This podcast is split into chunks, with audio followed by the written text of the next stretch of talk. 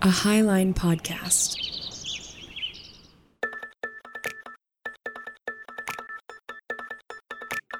This is Ravel, a roundtable show about the complexity of faith in the age of information. My name's Josh. I'm Stephen. And I'm Emily. We each grew up in different parts of American Christianity, and we still keep thinking about how to take it seriously, even as we leave some beliefs behind. We think theology should be an exploratory dialogue. So our hope is that this podcast will encourage growth, both for individuals and communities. We don't have all the answers, but we're here to sort out as much as we can over a drink or two. Join us as we ravel out our faith in a complex world, pulling on one thread at a time, seeking meaning at the end of it all. Thanks for listening. All right, let's make a podcast. Stephen, how are you? We're doing it. We're podcasting again, my friend. This is the final episode where we don't have our friend Emily, and I feel like it's just going to be a brand new revelation next week. It will be. It'll be like the resurrection. With Emily, it's like the Third Testament has arrived. Yes. I go Third Testament. The newer Testament just dropped. But on the flip side, we have a very wonderful guest who is arguably the best for last ? Were we able to say that? I don't know if I'm able to say that. Well, here's the thing is I am certainly able to say that because I am the one who's extremely biased here. And extremely married here. Extremely married to our wonderful guest today. This is my wife, my partner, my spouse, Dixie Lee Henning. I literally was like signing to you to say my actual full title. But you didn't get it. The full title. Totally fine. Yeah, I told you guys about this once upon a dream. How I heard that Miss Emily was pregnant and she was going to be off the show for a smidgen while she was taking care of her sweet little baby. And I thought it would be hilarious to get ordained. Oh, yes. I forgot about this. So my full title is Reverend Dixie Lee Henning. The Reverend Dixie Lee Henning has arrived. Of the Universal Life Church. Yes. So I will only be accepting and responding to questions asked with my official title. I think at this point, if you spend $36 in the state of Montana, you can legally marry people. Yeah. Yeah, it's true. I didn't really need to go to the internet to do that. But a fun fact, up until this point, Ravel has exclusively employed women pastors with a salary of $0 a year. So I'm not really sure what that says about us. I don't know if we actually care or not. Yeah, right now we're really in a. It's for the experience, though. We're gonna give you this position so that you can say that you've held one. We're in a season of discernment right now, really trying to figure out how to best allocate the Lord's money through our tithes, and it's not to pay women. It's definitely not. Save women. No, not at this time, although we're not necessarily opposed to that in the future. But yes, correct. And not at this time. Yeah, the Lord is not exactly leading us to that at this moment. Wow. Wow. The Lord has led us to this moment, though. There have been multiple times in the last 60 seconds where I've almost spat out my LaCroix. Yeah, I'm so glad. I'm so sorry. So happy. The Lord has led us to this moment where Josh and I get to partner with my spouse and my partner. What's up? Dixie, will you introduce yourself briefly and talk about your show/shows? Shows? Oh, yeah, because you are a Highline host. On the Highline Network. What? Since when? Sure. My name is Reverend Dixie Lee Henning. I'm married to the Stephen of this show, not to the Stephen of... We would like to point out at this time that is not a professional theologian. Yeah, no, he is definitely unlike his spouse. Yeah, I am the only one that has the qualifications to say things about Jesus and stuff. Excuse me, I have Patreon pledges. I think that actually makes me more professional. Excuse me, do you have a certificate that you could put in a plaque on a wall? Wait, no. In a frame? No, on a wall? Yeah, that's what I thought. Anyway, so I'm the only professional here. Amazing. I am a host. I am a co-host of No Normal People with my lovely husband, Stephen George Henning. And then I also host a old new show called Author's Intent, which the first new episode will be coming out September 24th.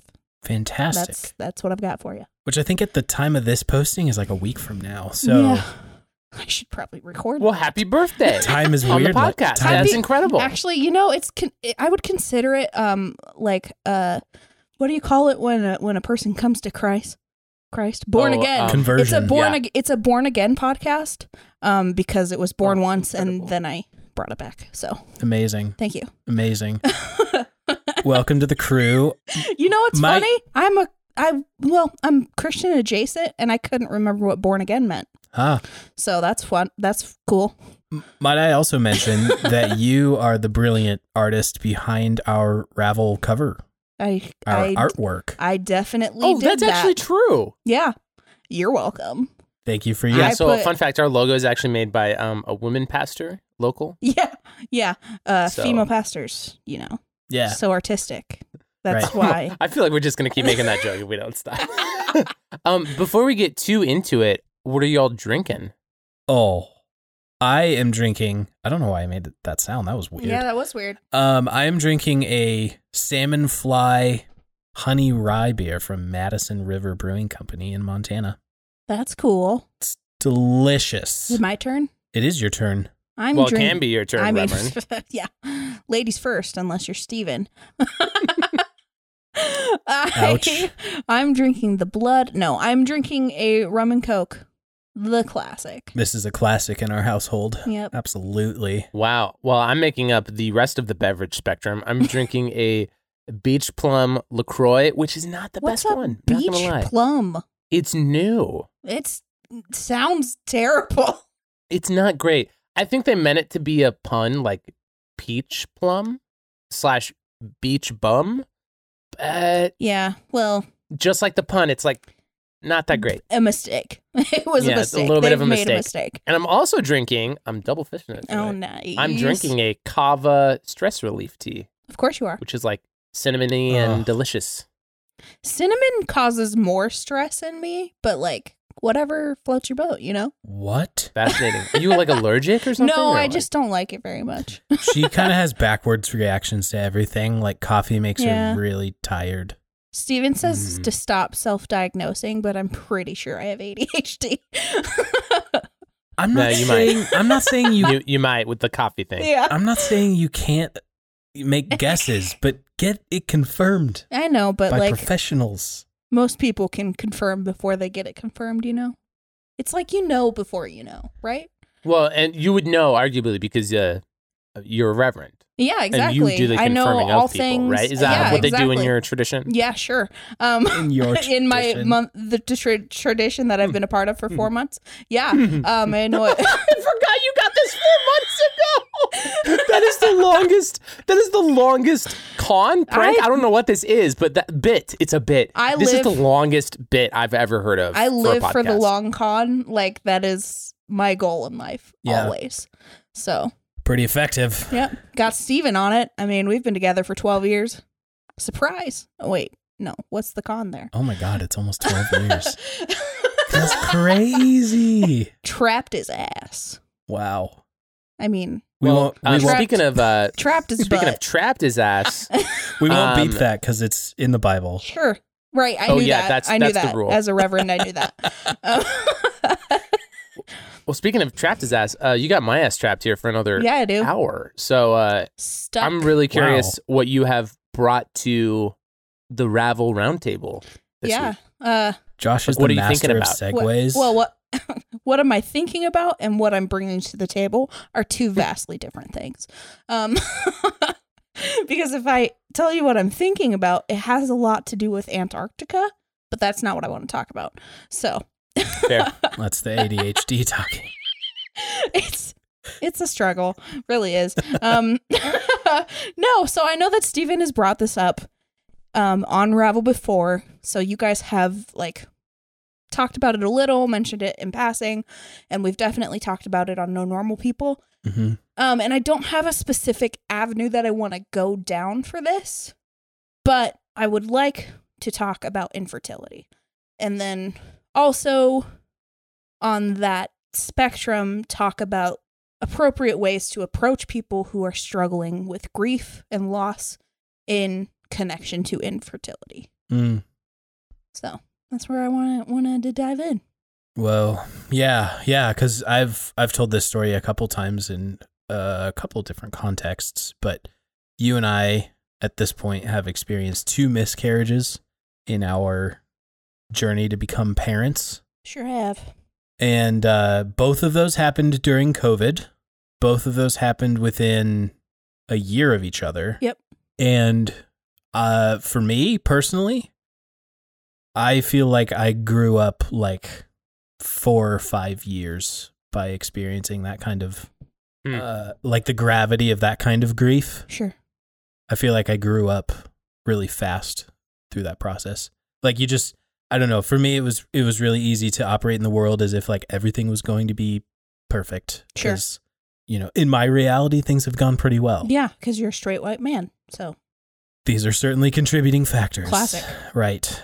But yeah, it was a real wake up moment, and it certainly, like I've talked about on Ravel before, it's taught me a lot of like what I actually hold to be my theologies about afterlife, salvation, and some pretty core things when it comes to Christian faith. But you want to talk about it more from the side of like the struggle with infertility when it's actually happening. Mm-hmm.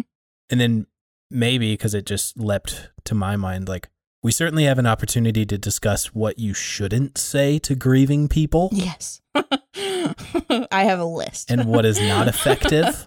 Yeah. And I definitely... Wait, do you actually have a list with you? I would love to hear it. I 100% have a list because... Oh, heck yeah. I think, so to get us kind of started into this, I've noticed a lot lately with, and I don't want to dive into like this conversation, but with stuff around HIPAA and COVID-19 and like just basic health stuff, a lot of people on social media have been in this weird frenzy of like, don't overshare stuff. Stop oversharing. And I think that this is the thing that bugs me the most. I'm definitely a very open person. Like I will tell anybody anything. Literally, I will share any story about any time. I'm not opposed to it. I think that it's important to do that. And I think that a lot of people my age and older, not so much people my age and younger, have been presented with this like lifestyle that like you don't share too much. Don't share too much because then people will know about the stuff that you're struggling with. And like that's just, that puts a really, really bad stigma on infertility and like mental health and, you know, stuff like divorce and, you know, anything like that. Like it puts this stigma on conversations around that. And I think that is caused mostly by like our parents not being willing to talk about those things. Oh. So I've been getting really frustrated being on like Facebook and Instagram and Twitter and even TikTok, and just seeing acquaintances being like, stop oversharing. And this brings me to you specifically? Yeah. No. Just like in general. Like they're just saying like you should stop oversharing. Yeah. Which, yes, there's some things that should remain private, some things that should stay between you and your spouse or you and your family or you and your, you know, close friends group. Like totally get that. Totally understand that. Mm. But by saying that, you are putting this weight on people like me who have... So I don't know if Stephen's mentioned this, but we started having sex when we were in high school. And surprise, I certainly have mentioned this too. Surprise to everybody.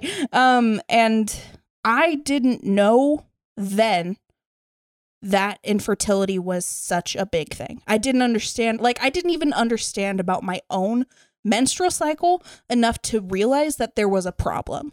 Like my cycle, and again, I like oversharing, so like sorry if this is TMI, but like my cycle would be anywhere from like 28 days to 4 months at a time, like without like actually going through the cycle. So I never understood it. Like I didn't have any like adequate education to tell me like, hey, that seems like a problem. Maybe you should go to the doctor and talk about this kind of stuff and get this figured out. Like, never understood that. So Stephen and I started having sex. I'm allergic to latex, so obviously we didn't use protection. Like, it didn't. When I was in high school, I literally was like, oh, we had sex, I'm probably going to get pregnant. Well, that's because like, that's all we heard in youth group and even in school, like in health class. It's like, you had sex, you're going to get pregnant. You're going to get pregnant. Like, you had sex once. Yeah. You're going to get pregnant. And like that is beat into people, essentially. So like going through, you know, my junior and senior year of high school, I literally every time Stephen and I had sex, I was like, oh my God, I'm going to be pregnant. And because my cycles are so crazy and erratic, like it gave the impression that like maybe I'm late. So like maybe I am pregnant, because that's something that you hear about too. Like, oh, my period's late, so I must be pregnant. But it wasn't that. It was because I have polycystic ovarian syndrome. And like I have these large cysts that form on my ovaries that tend to burst sometimes. And like it causes like super crazy waves in my cycle. My hormones are like crazy through the charts. Like they don't make any sense. It is almost physically impossible for me to get pregnant. So in high school, I went through all of this, not knowing that like, oh, maybe something's wrong, because we are having sex quite frequently and I'm not getting pregnant, like at all. Like never, like we had our scares because my cycles were so crazy, but I never, ever got pregnant. And like, I don't mean to sound like crude, but like we were doing it enough that like any other girl would have gotten pregnant. Yeah, pretty much. Right. Like any other girl. So like if people had been willing to share when I was a senior in high school, if people had been willing to be open about infertility, about polycystic ovarian syndrome, about like endometriosis or like MS or even like chronic diseases like Crohn's disease, like I would have understood like, okay, I'm not getting pregnant when this is happening and my cycles are crazy. So maybe I should see a doctor about this. Like there's obviously something wrong that I'm not getting pregnant because of this. So I've been seeing a ton of people on all these social media sites just being like, stop oversharing. It's rude and gross or whatever. Like I overshare now because I don't want a girl who is currently in high school, who is having sex with her boyfriend, who thinks that she's getting pregnant every single time that she has sex and then finding out that she's not pregnant.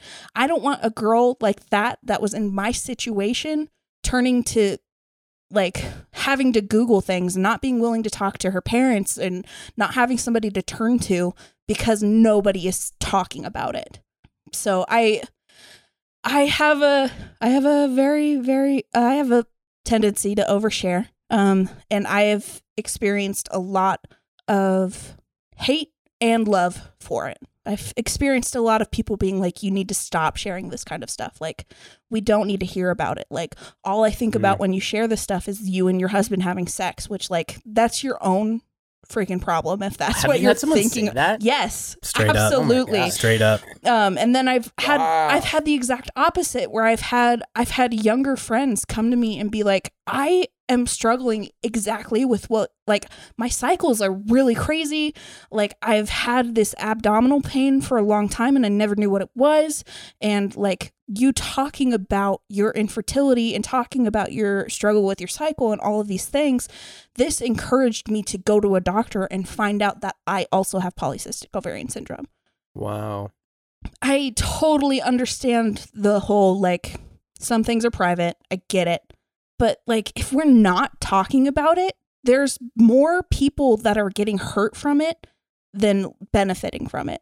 I've had so many people come to me after they have already struggled with this for long periods of time and be like, if you hadn't said anything, I would still be struggling with this and I still wouldn't know what was wrong. Yeah, right. Do you find that there's any overlap in the whole, like, don't overshare, like, keep things private community and American Christianity. 100%. You don't even have to finish the question. Where do you think that comes from? Because I do think you bring up an interesting point, Stephen, that youth group tells you a lot about don't have sex because you're going to get pregnant. But public school sex ed sometimes doesn't do that much better depending on the region. Obviously some curriculums do give you more information, but sometimes it is boiled down to that. And I think what you're hitting on the head, Dixie, is that infertility is the opposite end of the spectrum that a lot of people don't talk about, regardless of whether it's religiously or educationally. And I don't know, I haven't really thought about this before, because I think that the intersection about purity culture and infertility just not crossing over that much. Yeah. But obviously there is a huge crossover in individuals. That's fascinating. And also the fact that it's not talked about more. Of course everyone talks about Abraham and Sarah. Everyone talks about it. That's classic story. She laughed and she had Isaac. There are numerous stories in the Bible about infertility, about people that are married for long, long time that either end up having children at a very old age or never having children. Mm-hmm. I'm pretty sure, just off the top of my head, there's at least 8 different stories in the Bible, and the unwillingness to talk about it. And then also on top of that, the pressure that it puts on women in the church when they do struggle with fertility. Mm. Yeah. The question of what we would call infertility and what the Bible often calls she was barren, she was not able to bear children or something like that. That is one of those, it's if you put on the right colored glasses, you mm-hmm. can read almost the entire Bible through that frame. It's one of those things that until it's pointed out to you, this is a theme mm-hmm. that has run beneath humanity this entire time, mm-hmm. but we don't really talk about. Yeah. I even think of the, is it Zechariah? Yeah. The prophet that goes mute. Yep. Right? Yeah. Him and his wife. That was a thing. Isaac and Rebecca, Hannah and her husband. Hannah, you're right. Sarah, obviously, Abraham and Sarah. Michael, one of Saul's daughters. Mm-hmm. Or Jacob and Rachel. So there's the thing. So Rachel. It's that in the Bible, it's easy on a plain text reading to come away with childbearing equals blessedness, barrenness equals cursed. Yep. So even Rachel in the story is looking at her sister saying oh my gosh, she's given birth to 10 children to our husband. Yep. And I've given him what she thinks is nothing. What it turns into is she gives birth to Joseph and Benjamin. Yep. Right? 2 major figures. And she literally says, my curse is lifted, or mm-hmm. The Lord has smiled on me. Yep. And I think that is one element that actually, oh man, there's a whole thread here, because I feel like I can actually tie it directly into health and wealth prosperity gospel. Oh, 100%. In America. Oh, I didn't even think about that. Well, and just looking at the story of Abraham and Sarah, God obviously promised children to them. God told them straight up, you're going to have kids. And it wasn't until Sarah laughed. It wasn't until that moment when Sarah was it wasn't, ha ha ha, this isn't going to happen. Yeah. That God, and it also paints this picture that God is just it paints the picture of the vengeful God. Or toying with people. And it's you have to do a certain thing to get this curse removed, or you have to do a certain thing to be blessed by God. Mm-hmm. And that kind of stigma put onto young women in the Christian church is just so toxic. Which is how patriarchal cultures would interpret something that. You're of no use to me if you can't bear children. In modernity, I think it's easy to see some the writers of the Old Testament were doing theologizing as they were writing. Mm-hmm. They weren't just writing the plain facts. Yeah. Any interpretation game is happening there. So well, and they also didn't have the knowledge of basic reproductive systems. Like totally. There's a very real chance that that was Abraham's fault. That was Isaac's fault. That was Zachariah's fault. Like there is a very good chance that it had nothing to do with the women, but nobody ever addresses that mm-hmm. because women are the ones that carry the children. Oh, man. Oh, man. Just stomp on the patriarchy. Josh, what do you think of this? What do you think of this tie to prosperity gospel? You like to bring up prosperity gospel from time to time. No, I think that's a super interesting tie-in. I'm like just kind of puzzling that around now. Yeah. I don't know where it comes from. And obviously, I have not experienced this to the extent that you have, Dixie. Mm-hmm. For sure. I 100% don't think I have. But there's definitely a tie-in with like women feeling pressured to have children. And also couples to have children within Christianity. And I feel like a lot of people, I hate this fallacy because it's such a straw man. Mm-hmm. I dislike it when people criticize any religious group for being involved with children and like trying to paint it as child abuse, as if like the only motivation for religion is to like produce more children and like that's how you take over the world. And of course, like some religions like have a like soft attitude about that, like. Dixie, you grew up Mormon. Mormons and Catholics, like there's like stereotypes like for a reason. Like, of course, certain traditions like emphasize certain things, and like children and like quote unquote family values can like, be wrapped up in there. Yeah, right. But like the heavy emphasis on it is like what befuddles me even still. Like, as much as I don't think that most religious traditions are like actually having the attitude of. Like, we will have children and take over the world, or they're only having children to, like, create more converts. Well, I mean, of course, that's a function of religion. Like, of course, that's going to happen. But, like, that's not the only reason people have kids. Like, people have kids because they want to have kids. Yeah, exactly. I honestly, okay, so I just finished reading The Hunger Games, and this is exactly The Hunger Games. Like, the capital is the church trying to produce children so that they can, you know... The more children that they have in the capital, the bigger the capital is. It's a question of progeny. Whereas the children in the districts are born out of, you know, actual intimate relationships. Like they're not born to be put into this system. Like they were born because their parents love each other. Like that's the whole idea. And essentially the church, like the capital C Christian church, is the capital. Like have children. So that they will be good, God-loving, God-fearing people, and they will have children, and just, it's dominoes all the way down.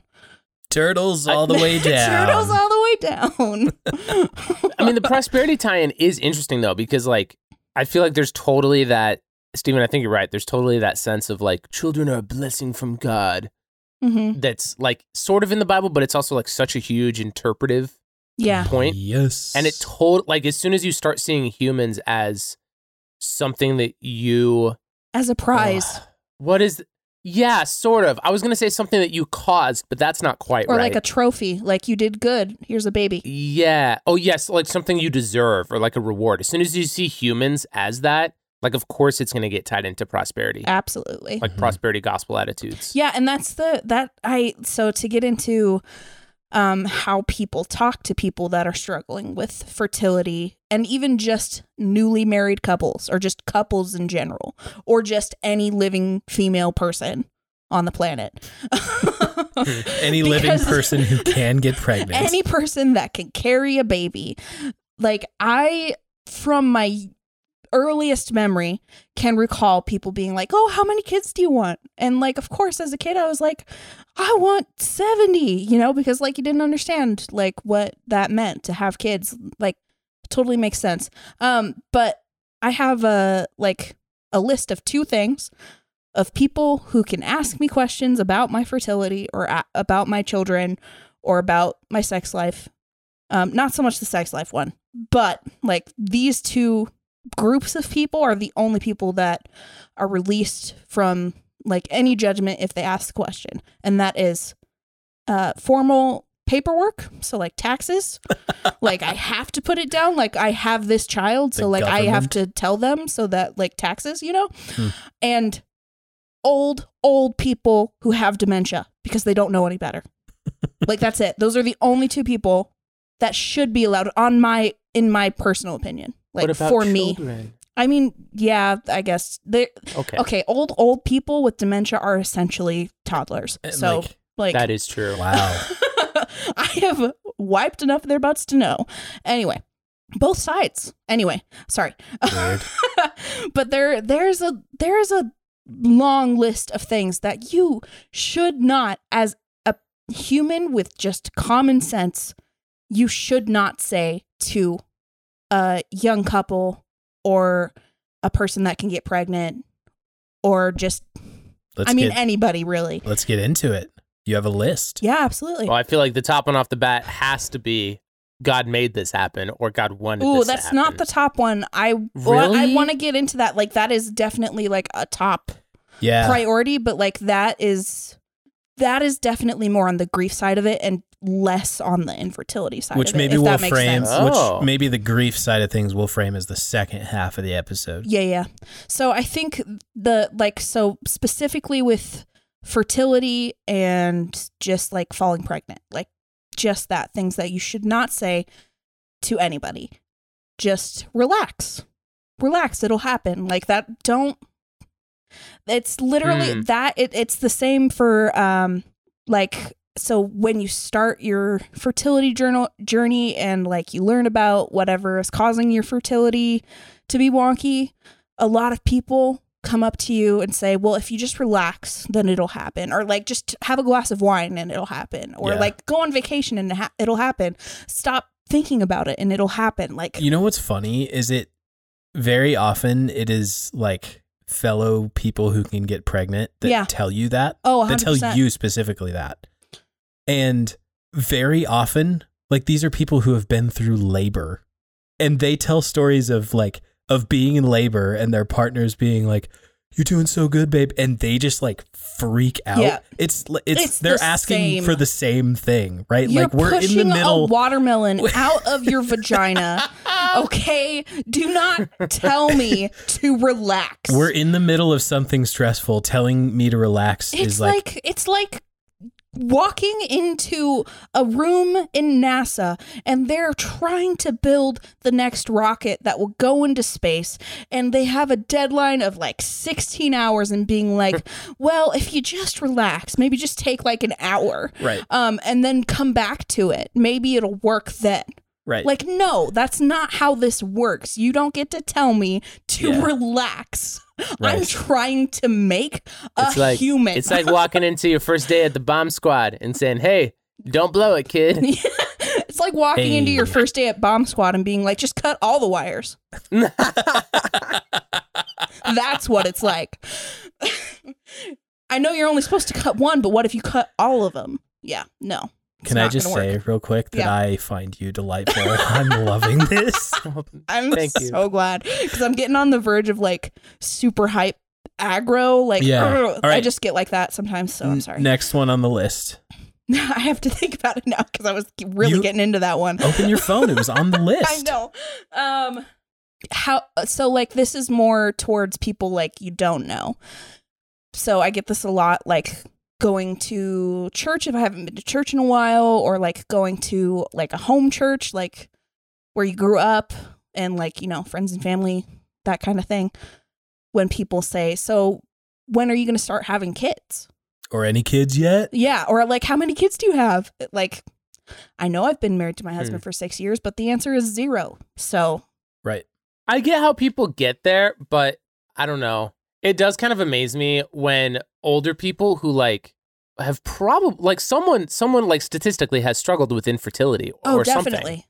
And like, it's still like such a common go-to question from older generations. It's just what people think that you should talk about. It's like meeting someone for the first time and being like, how's the weather? It's like, you were outside too. Like, you know how the weather is. We walked here together. Like, any kids yet? Do you see any running around? Do you see me holding anybody to my chest? Of course not. Like, just get better questions. Like, there are other things that we can talk about. You can ask me about my art. You can ask me about my job. You can ask me about my hobbies. Why does it have to be about how many kids I have? Cultural expectations. It's ridiculous. Honestly. Species expectations. We're going to take a quick break to say a few thank yous, then we'll be back to our conversation. Thank you to our generous patrons for sponsoring this episode of the podcast. Y'all are such a huge encouragement to us. If you'd like to support future episodes of Ravel, visit patreon.com/ravelpod or by tapping the link in the show notes. Thank you to everyone who is giving 5-star ratings and thoughtful reviews on Apple Podcasts, and to everyone who contributes to our weekly discussions at RavelPod on Instagram and Twitter. And of course, much love to Louis Zong for the use of our theme music in full color. And thank you to the Highline Media Network for having us as one of their founding podcasts. Here's a quick preview of a recent episode from our sister show, The Whiskey Bench.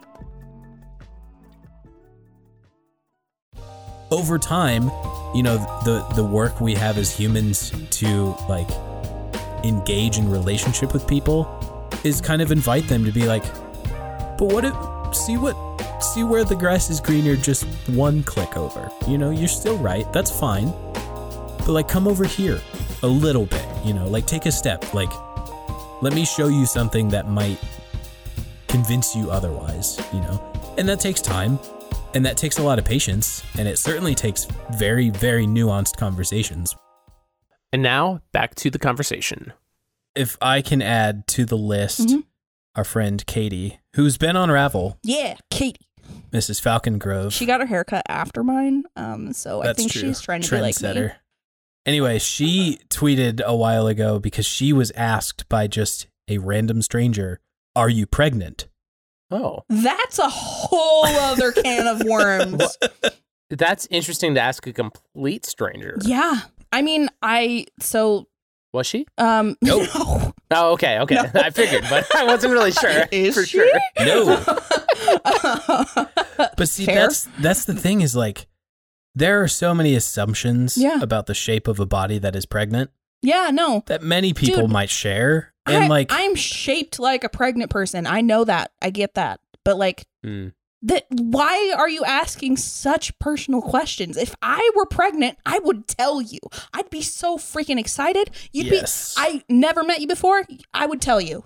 I'd walk past you in the grocery store. I'd be like, I'm pregnant. Right. Like, you don't need to ask.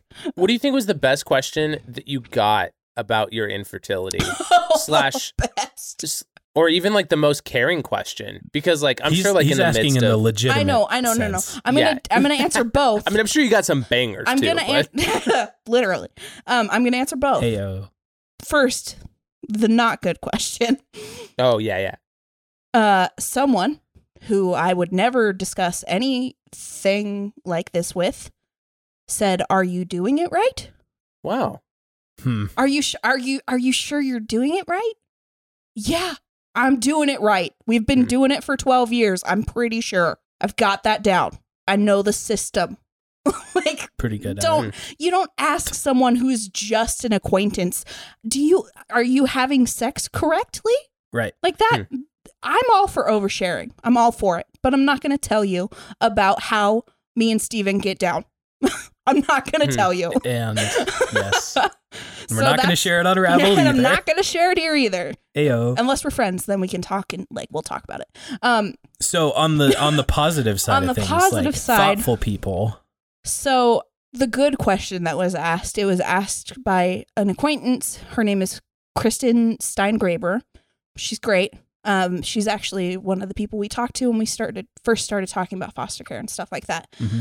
She, instead of asking, someone else had asked me, do you have any kids? And she was there and, you know, saw me react like, yeah, no, I don't have any kids. And just like move on from the question. And instead of trying to get me to talk more about that, she made a point of being like, I'm sorry that you're struggling with this. Is there anything that I can say or do for you at this time? Like in this moment, like, is there anything I can say to like draw attention away from this specific topic? And that was like the best thing anyone had ever said. Huh. It wasn't even a question about it. It was just a question about how she can be present. It's like, how like, do you need help? And can I draw attention away from this? Like, that was essentially the question. And it was like, I'd never been asked that before. And I don't even remember how I responded. I'm pretty sure I was just like wordless. Like, yeah. I don't know. Yeah. Right. And it was, I still think about it. It's that is primo question. Mm. And that is exactly how you should talk to someone. Like, if you witness somebody respond negatively to someone asking a question that personal about, like, how many kids they have, how many kids they want, that kind of stuff. Like, your first response should be, do you want to talk about this? Totally. And if you don't, I will change the subject right now. Even I'm thinking about friends who, you know, like couples who are Christian, mm-hmm. and they feel led down the path of, like, you know, based on their ethical values, they are actually consciously choosing to not have children. Yeah. I also think, I don't know why my brain is going to a parallel with asexual people, mm-hmm. you know, like the ace community. Sure. And just like, it's just one of those things that, man, even the insensitivity of just starting to ask questions about people assuming their sexual orientation or anything like that. Well, like an ace person would be like, no, I don't want to have a conversation about this because it's not me. I read something earlier that was essentially they're a they until they say otherwise. Yeah, which is how I've been transforming my language for sure. Which is just to assume, like, you don't know anything about this person, so don't assume anything about them. Anything. You don't know anything. Literally, you know nothing. Right. So don't ask them if they're pregnant. Don't ask them if they want any children. Until you do know things about them. Yeah. And which, here's, of course, the natural plug is that you should get to know people with, like, questions because we host No Normal People and stuff. Yeah, I get it. Thanks. I get it. Oh, my gosh. Oh, get to know people. No. Get to know people with questions that are, that get to the root of them as a person, but that make no assumptions about them. The open-ended question is the best tool we have in our tool belt as humans who want to forge relationships. It's a really difficult thing to master, honestly. Like, I've been getting involved in part of the interview process at work, and a good open-ended question that actually gets someone to open up is a really difficult thing to master. It's a really difficult thing to learn how to answer, too. Totally. Like, I have been bombarded with so many questions about fertility and children that when somebody asks me a genuine question, just like basic, like, tell me about yourself, I don't know how to answer, because most of the conversations I have now unwillingly is about my fertility. Mm. And it's like, I have a personality. Like, can we talk about that? Do we have to talk about the things that I struggle with right now? Like, ask me about my art. I'm really passionate about that. I don't want to tell you about my sex life. Some people. How much sex do you think you want to have? I could. When you get married, how much? More. Do you think you want to do it every day?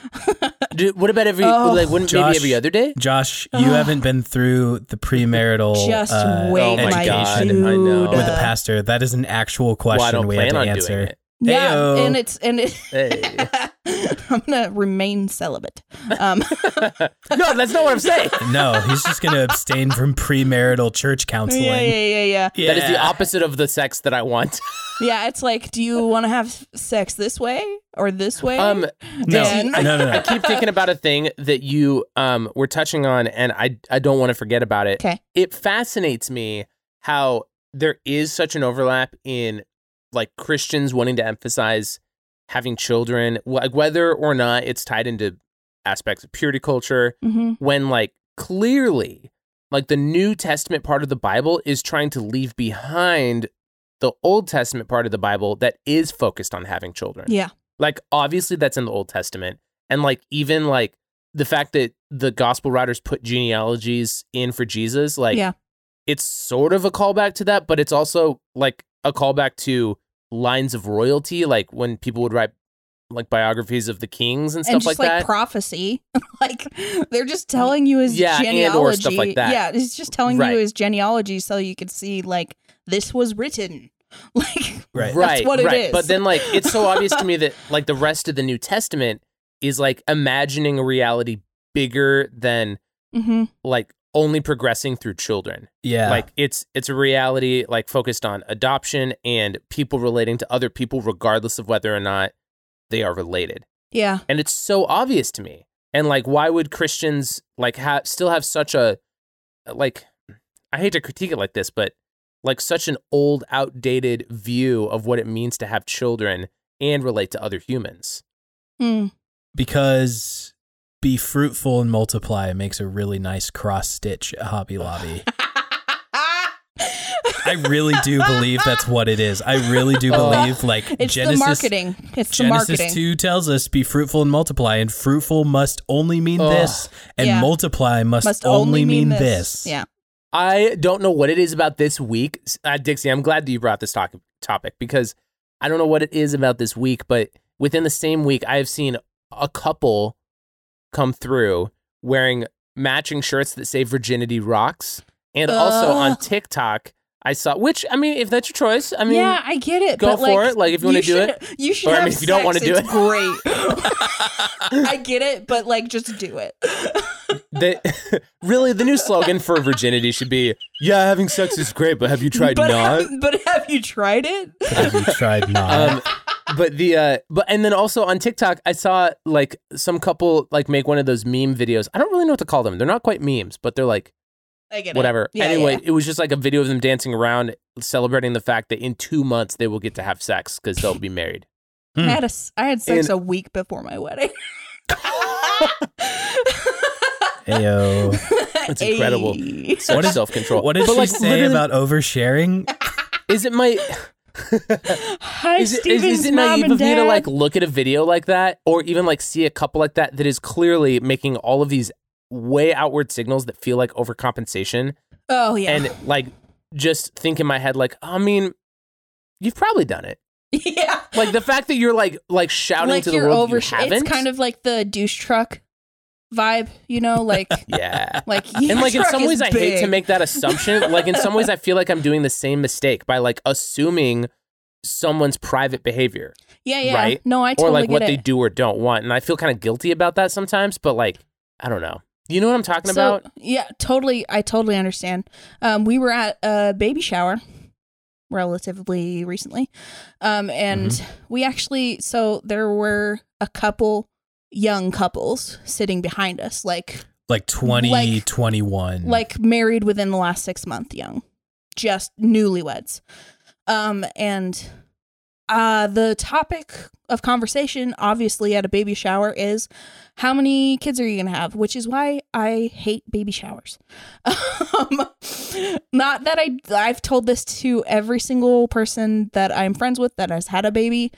I love you and I support you and I'm happy for you and I'm so excited to meet your kid. But this is really hard for me. So, like, if I come, I might not stay for the whole thing. Just because it's really hard for me to exist in a room where people only want to talk about kids.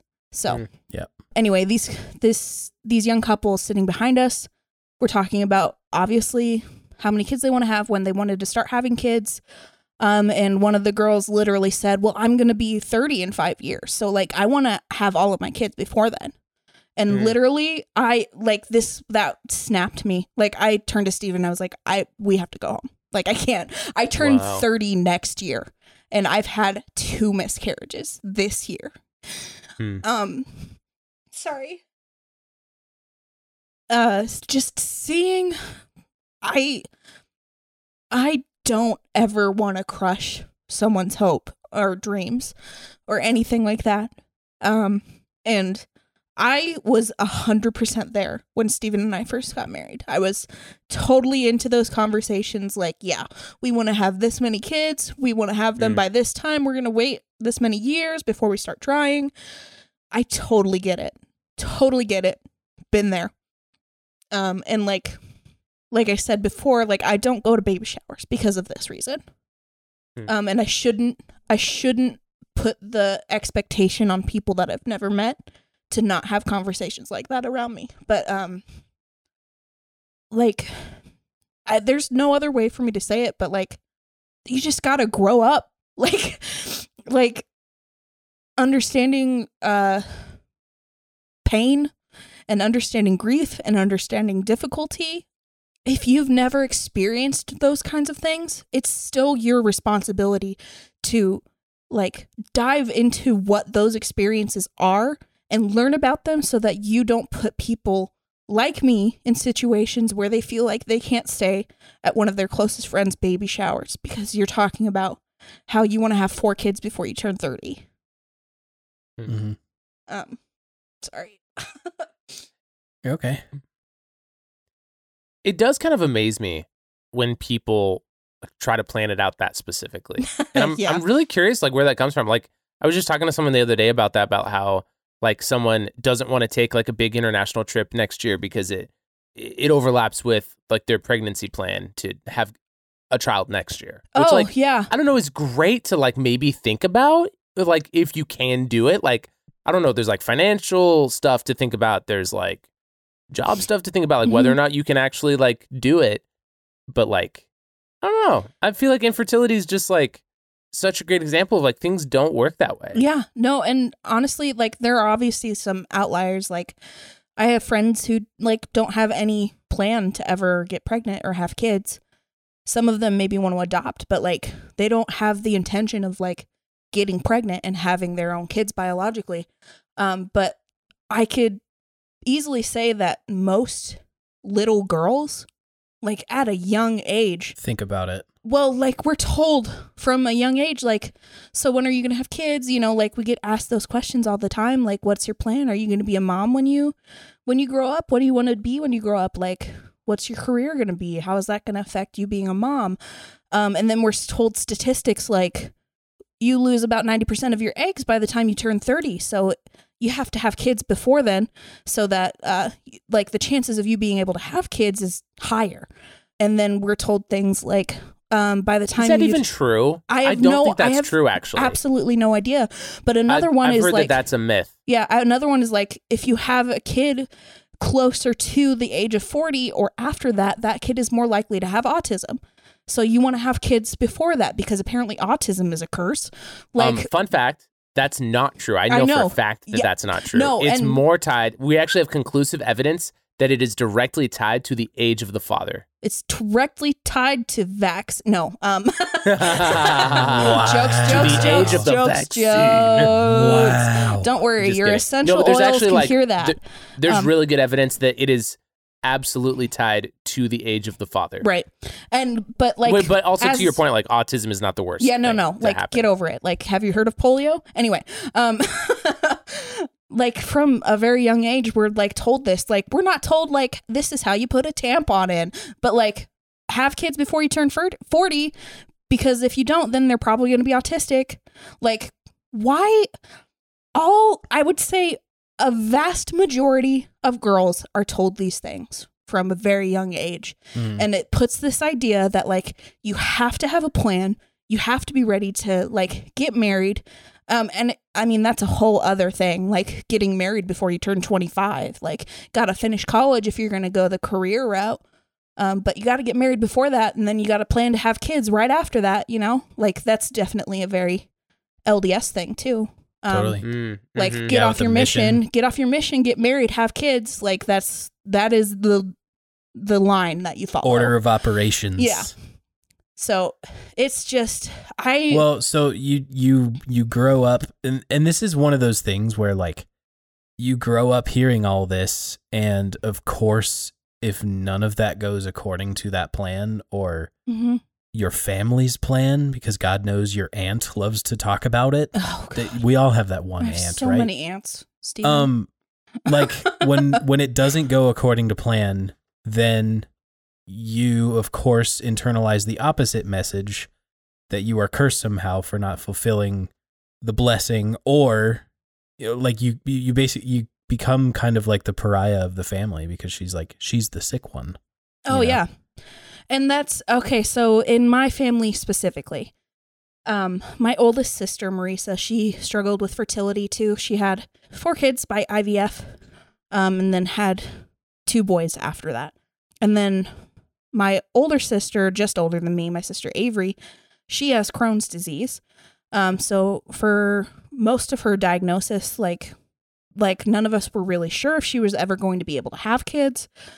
And then she got pregnant with my niece, and she currently is pregnant with another kid. I before I got diagnosed with PCOS, I was considered like 100% healthy. I was healthy. I don't have any like major heart problems, major lung problems, anything like that. Like I've had knee surgery and I've had hand surgery. Like any problem that I have had has been with like bones, essentially. Like it's never been like chronic illness. And so when Stephen and I got married, we got married the same exact year that my older sister Avery got married. And I've been with Stephen now for 12 years. So when we got married, it was kind of like, it was never said. My sister and I never actually openly said this. Like it was kind of like a race to see who would get pregnant first, even though we weren't trying to. But when she got pregnant with my niece, I literally was like, well, okay. I love my sister Avery. The girl that we thought for the longest time wouldn't be able to have kids got pregnant. Hmm. And then, oh God, this is hard to talk about. Stephen's brother and our sister-in-law, David and Michaela, I love them. They're the best. My favorite in-laws of all time. They found out that they were pregnant last January, I think. I mean, February? Almost 2 years ago now. I don't know. Anyway, they got pregnant and they ended up having our nephew, Michael, last October. And like the initial thought was like, I'm not the person that's giving my mom grandchildren. I'm not the person that is giving Stephen's parents grandchildren. Like something is clearly wrong with, okay. I know I'm crying. I don't actively feel this way about it anymore. I'm past it, but it's still hard to talk about. When I was first diagnosed with PCOS and when we started the fertility journey, that thought was a constant because we knew it wasn't Stephen. We knew it was me. And being the kid in my family growing up that was the healthy one, I was the active one, I was the healthy one, I was the strong one. I'm an Enneagram 8, so like I like being the protector, I like being the, you know, burly one, I like being the one in charge. When I was diagnosed with this and found out that it would be significantly harder for us to get pregnant and then having the miscarriages, it was like every single question that has ever been asked to me about when I'm going to be having kids or how many kids I'm going to have. Every single question was like just a stab, just straight in the stomach. Like, this is your fault. Like, you did this. You're the problem. And if Stephen is ever going to be a dad, we have to fix you. And I'm pretty sure a lot of newly married Christian women go through the exact same thing, like the exact same feeling. Like, yeah, it is totally 100% your fault. And then going through miscarriages and going through conversations with people who just don't understand this kind of grief and having them ask or say things like, well, they're in a better place. Saying that about my children that I will not meet in this life. Saying that they are in a better place than in their parents' arms. That's not okay. That would be like going to my grandma after my grandpa passed away and being like, well, he's healthy and happy now. Like, he couldn't be healthy and happy here. This couldn't be a place for him. Like, we couldn't hold him here even for a moment. Like, that's, you don't say stuff like that to people who are grieving. And just because it's a less physical experience for half of us, essentially, Like, I experienced the literal pain of having the miscarriage, but Stephen didn't get to experience that. He wasn't even with me when the first one happened. So I think what I'm trying to get across about the grief specifically of, like, what I've experienced and what Stephen has experienced and what millions of people have experienced at this point, you don't need to say anything. Like, anything that you could say, we have already thought it. We've thought it a million times. Every single possible thing that you could say. We've read the Bible. We've had friends that have had miscarriages. We've heard the things said to other people. Like, I don't need you to say, you know, they're in a better place. I don't need you to try and comfort me or Stephen. What anyone needs in situations like that is just to be there. Like Stephen mentioned Jesus at the tomb with Mary. He wasn't trying to, like, talk her up and be like, you know, everything's okay. He's in a better place. He sat there and he wept. That's right. All he did. He sat next to her and he wept. And knowing full well that he was going to call Lazarus out of the tomb. Like, he still just knew what Mary needs. That pain is still very real, and it's very visceral, and it is difficult, and it is, like, entrenching, and no one needs you to say anything. Yeah. There's also a reason we make fun of all of Job's friends for talking too much. Oh, they were so awful. They don't take anything else away from the story of Job. Only take how horrible his friends were from the story of Job. That's all you should read into. Right. Well, like, his friends were such garbage. The story parallels quite a bit of them trying to say, like, well, it must have been your fault. You must have done something that God needed to do this to teach you a lesson, or, you know, like all of this theologizing and philosophizing about cause and effect. We've gotten that too. Like, obviously this was part of God's plan. If that was part of God's plan, I don't want anything to do with that God. Yeah. Like, I don't want any part of it. Thank you, but no thank you. Man, you're making me think of so many things. I think you're absolutely right that, either people don't know what to say and then they, like, awkwardly say something because they feel like they should. Mm-hmm. Or when it comes to, like, theologizing through people's grief and specifically something like infertility, I think that sometimes people say things because they actually think they believe that. Oh, yeah. Or they think you believe that. Mm. And either way, they haven't, like, taken to its full conclusion what they're saying. Yeah. Like someone saying, like, well, God must have had a plan. Yeah. I think sometimes when people say that, they genuinely believe that, but they don't know what that means. 100%. Like, I know people that 100% believe that. Like, there is a couple that I was acquaintances with through, like, history. And they've had multiple miscarriages as well. Like, same time as Stephen and I going through this. And that is 100% the avenue that they go down. And it got to the point where, like, I can't follow you on social media anymore. Like, I can't see you. Like, I respect you, and however you want to get through this, you do it. But, like, I can't sit here and watch you say that, like, this is God's plan for your children while I'm going through this as well. Like, I don't believe that at all. I do not believe for even a second that God's plan was to kill my children before I could even hold them in my arms. Not for 1 second.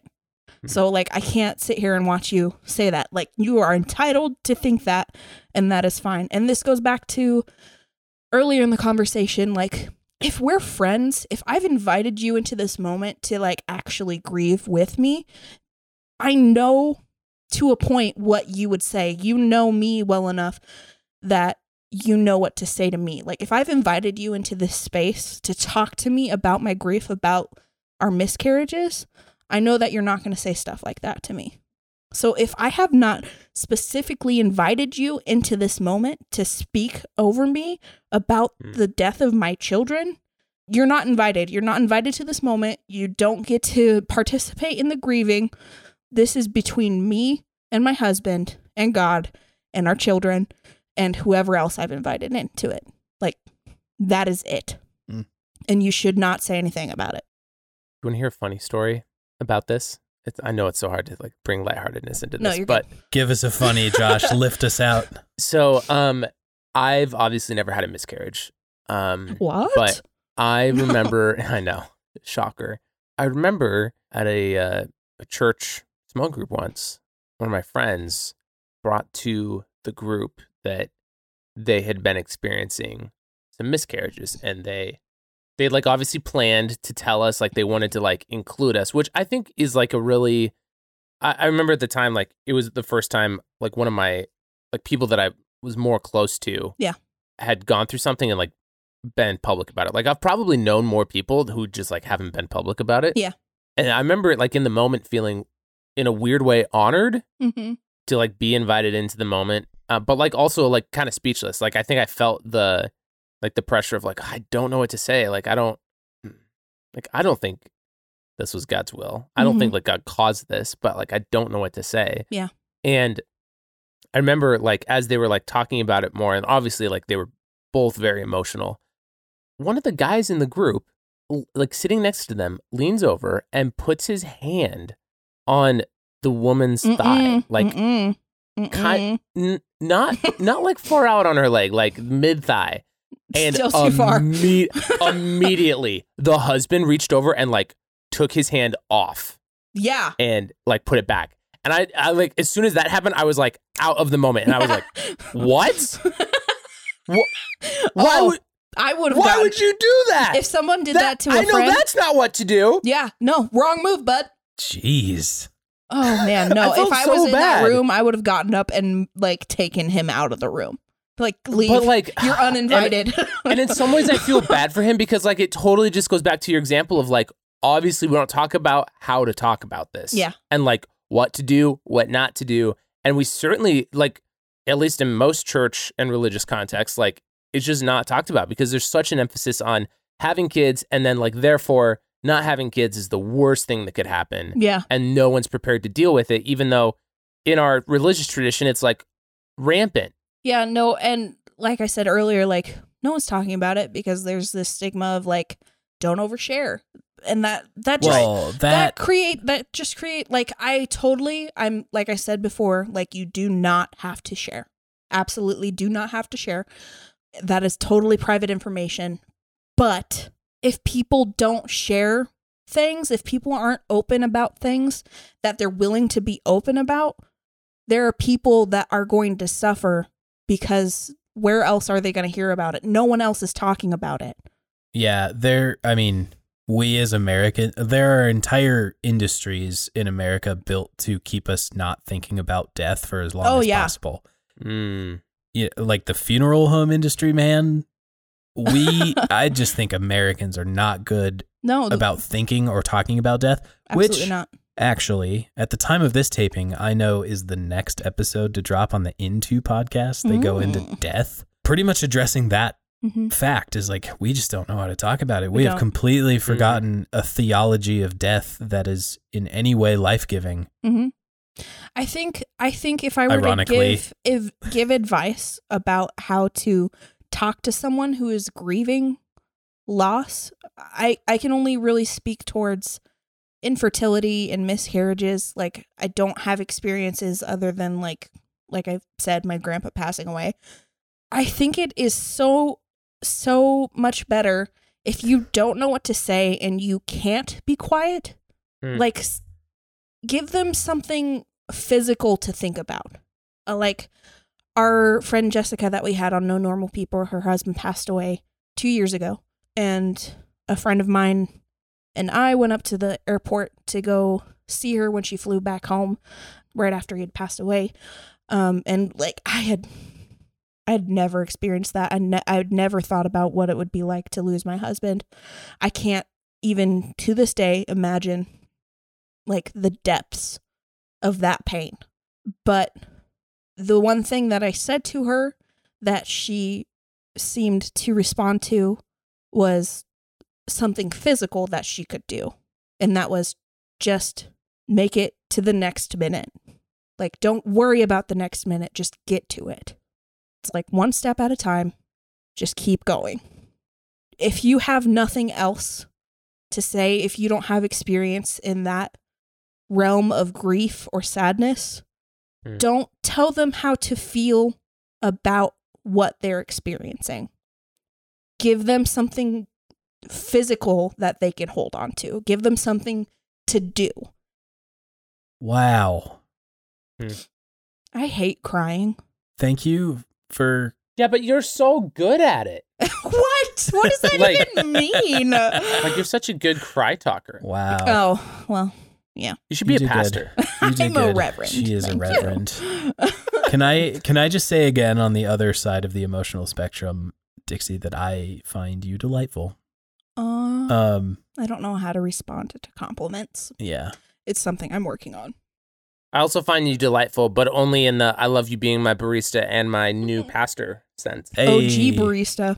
Can I tell, okay, to lighten the mood just for real quick, this has nothing to do with this episode of this podcast, but I feel like it's important to say because there are two baristas on the line. I don't know what the other 98% of 2% milk is. Oh, okay, so... It refers to the butterfat content. Okay. So what is whole milk? 4%. Whole milk is 4%. What? Okay, but what's 100% then? That's butter. Butter. Oh. Okay. Okay. Yep. So buttermilk is the butter removed completely, right? No. Buttermilk is even higher. How? But you... It's more than 4%. You get buttermilk by making butter. No. Nope. You get butter by having higher butter fat. Oh, my God. Oh, right. So you use... even some butter is not 100% butter fat. Like, American butter and European butter are different. Like, European butter is above 82% butter fat. American butter is below 82% butterfat. So their butter must be so even good. Butterfat isn't 100%. That's why you use heavy cream to make butter, right? That's right. Because it has higher. You can make it with other. But really, you just keep straining out the non-butter fat until it becomes solid or like spreadable. Oh my God. You guys, that's doing it. See, okay, you guys, I've been a barista for a real long time. Yeah. For a real long time, guys. And I literally, my entire life, I was like, I don't know. But what is the other 98%? Wow. Well, and I've never felt safe enough to ask that question until now. So I'm glad that I could do that. I'm glad that in this safe space, we were able to tackle the hard question. I almost tweeted it yesterday, but I was like, no, I don't feel safe. That's fair. Twitter can often be an unsafe Twitter is not the space for that kind of dialogue, believe me. Yeah, says Josh and I, who have thought about the definitions of soups. Yeah, well, you're wrong, so. No, I can't. We can't litigate this with you. In the meantime, though, Dixie, will you tell our Ravel listeners where they can find you on the internet? Sure. You can find my personal pages on Instagram, Twitter, at Dixie Lee Henning. Pretty. Be warned, when she says personal, she means personal. She gets personal. She overshares. If you want, she actually talks about fertility quite a lot. I do. So I do. I talk about it a lot. If you want more running commentary. Yep. Constant. It's a constant berating of fertility. Anyway, that's at Dixie Lee Henning at Twitter and Instagram. Yep. If you want to follow my podcast, that would be Author's Intent. I believe it's Author's Intent on Instagram, and it's _intent podcast on Twitter. And then if you would like to follow my art page, you can find that on Instagram, Twitter, and TikTok at Dixie Lee Draws. Amazing.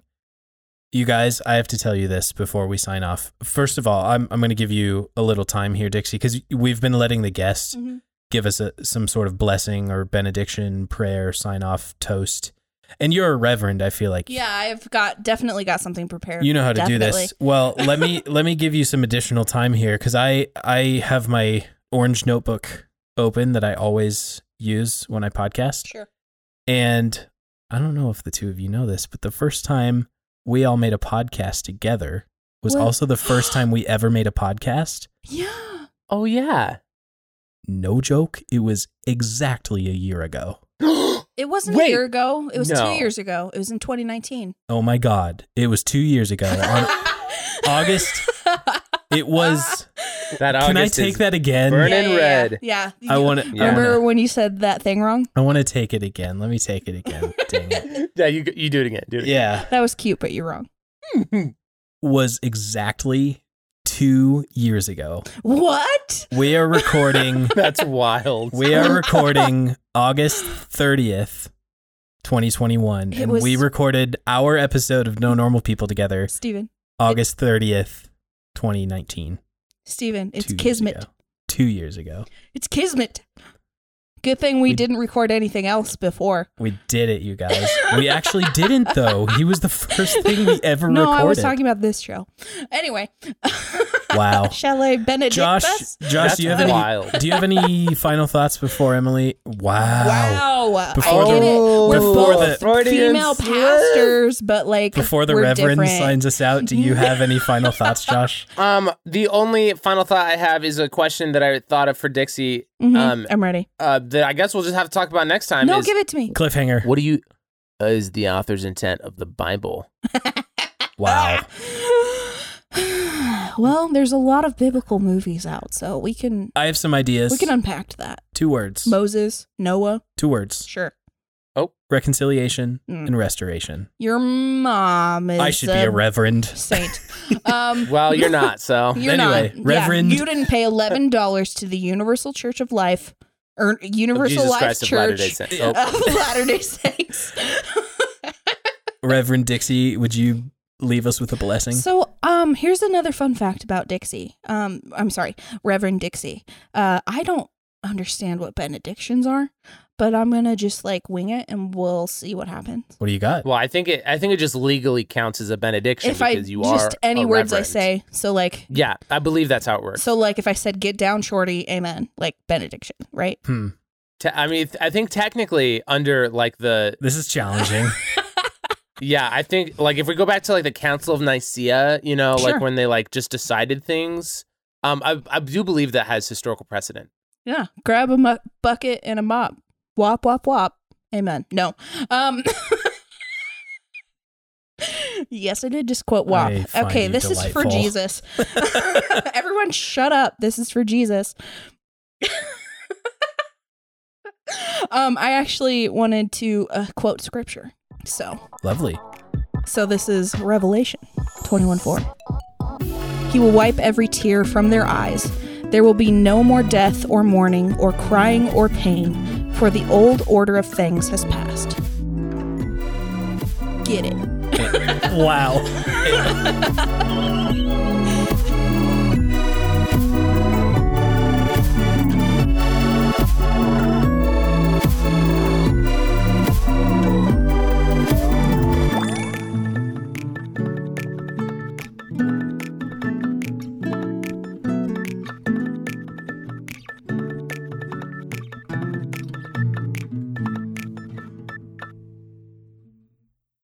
Welcome to The Whiskey Bench, where every week we discuss our modern world over a fresh cocktail. We start with 3 ounces of a favorite philosopher.